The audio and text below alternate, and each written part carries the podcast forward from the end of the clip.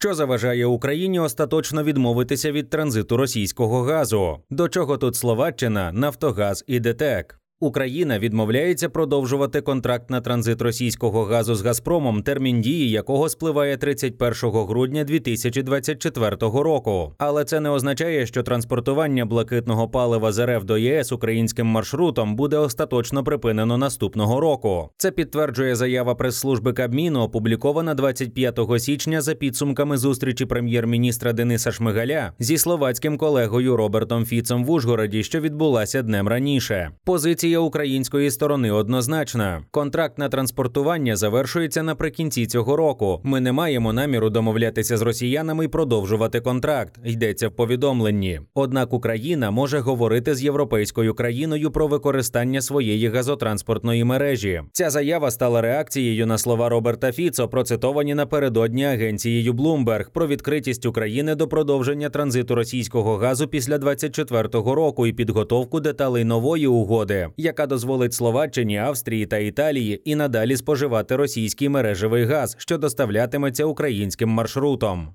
Який саме контракт мається на увазі? Йдеться про укладання не нової угоди безпосередньо між Газпромом і Нафтогазом чи оператором ГТС України, а про можливий контракт на транзитні послуги з боку України для словацьких клієнтів Газпрому, які прагнуть отримувати блакитне паливо за чинними газовими угодами з країною, що пішла війною проти Києва. Такий формат надання транзитних послуг відповідає планам реформи українського газового ринку згідно з умовами третього енергопакету ЄС, які Україна намагалася запровадити до повномасштабного вторгнення РФ. Реформа передбачає перенесення точок виходу і входу з ГТС із західного на східний кордон України задля посилення енергетичної безпеки, зниження вартості газового імпорту та залучення до використання українською газотранспортною інфраструктурою широкого кола європейських клієнтів. Це також дозволить Україні уникнути контрактів із Газпромом. Чому російсько-європейські газові стосунки досі тривають? Попри кремлівську агресію, Євросоюз і досі не запровадив санкції ані проти російського трубопровідного газу, ані проти ЗПГ, посилаючись на прагнення виконувати зобов'язання перед європейськими споживачами, нинішню угоду на транспортування російського газу до ЄС достроково не припиняє і Україна. Її було укладено Нафтогазом і Газпромом наприкінці 2019 року строком на 5 років. Контракт мав принести Україні майже 7 мільярдів доларів доходів. Проте, як каже голова Газпрому Олексій Чернишов, Газпром порушує його умови, тому нині Україна отримує не більше 70% від контрактної суми. За 2022 рік, перший рік повномасштабної війни, Україна отримала за російський транзит приблизно 1,2 мільярдів доларів.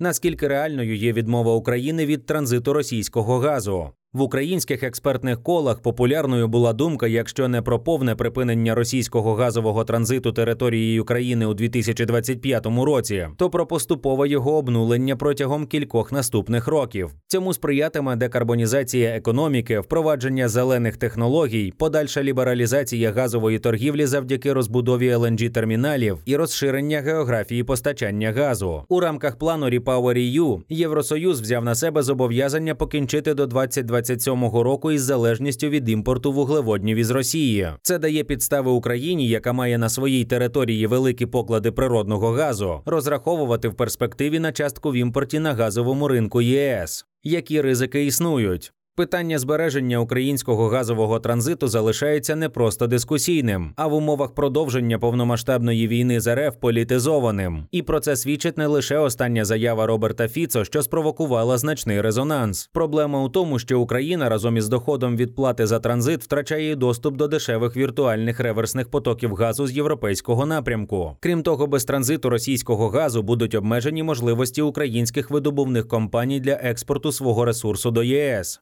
Співрозмовники Майнду галузі зазначають, що український газ за своїми характеристиками не відповідає європейським стандартам і потребує додаткового очищення. До того часу, як його експорт буде припинено рішенням уряду для забезпечення енергетичної безпеки в умовах тотальної війни, проблему розв'язували наступним чином: газ вітчизняного видобутку змішувався з газпромівським транзитним ресурсом належної якості і далі транспортувався до ЄС. Із зупинкою транзиту російського газу до Європи українські газовидобутки газовидобувні компанії також ризикують залишитися без технічних можливостей для експорту, навіть якщо цьому не ставатиме на заваді уряд. Ситуацію може врятувати будівництво в Україні власного газового заводу відповідного технологічного рівня. Такий спільний проєкт за інформацією Майнд до повномасштабного вторгнення розглядали НАК Нафтогаз і енергохолдинг ДТЕК Ріната Ахметова, який контролює найбільші приватні газовидобувні активи в країні. Проте через значну вартість проєкт було відкладено. Не маючи власних технологічних потужностей, аби доводити газ до європейської якості, Україна ризикує стати обмеженим гравцем на об'єднаному енергетичному ринку Європи, з яким прагне всебічно інтегруватися задля вільної торгівлі газом та електроенергією. Чим козиряє Росія зі свого боку, РФ намагається повернути газовий важіль впливу на Європу, підтримуючи війну на близькому сході. Перетворення цієї території на постійне поле битви з повстанцями-хуситами загрожує зручним маршрутам Червоним морем і Суецьким каналом, якими ЗПГ доставляється із затоки до Середземного моря для споживачів ЄС, а також робить катарський газ, на який значною мірою розраховує Європа, економічно недоцільним через зростання вартості його експорту. Зокрема, суттєво збільшуються транспортні витрати, оскільки танкери замість Суецу змушені йти навколо Африки повз мис доброї надії. Цей шлях не тільки довший приблизно на третину, а й набагато небезпечніший через люті сезонні шторми.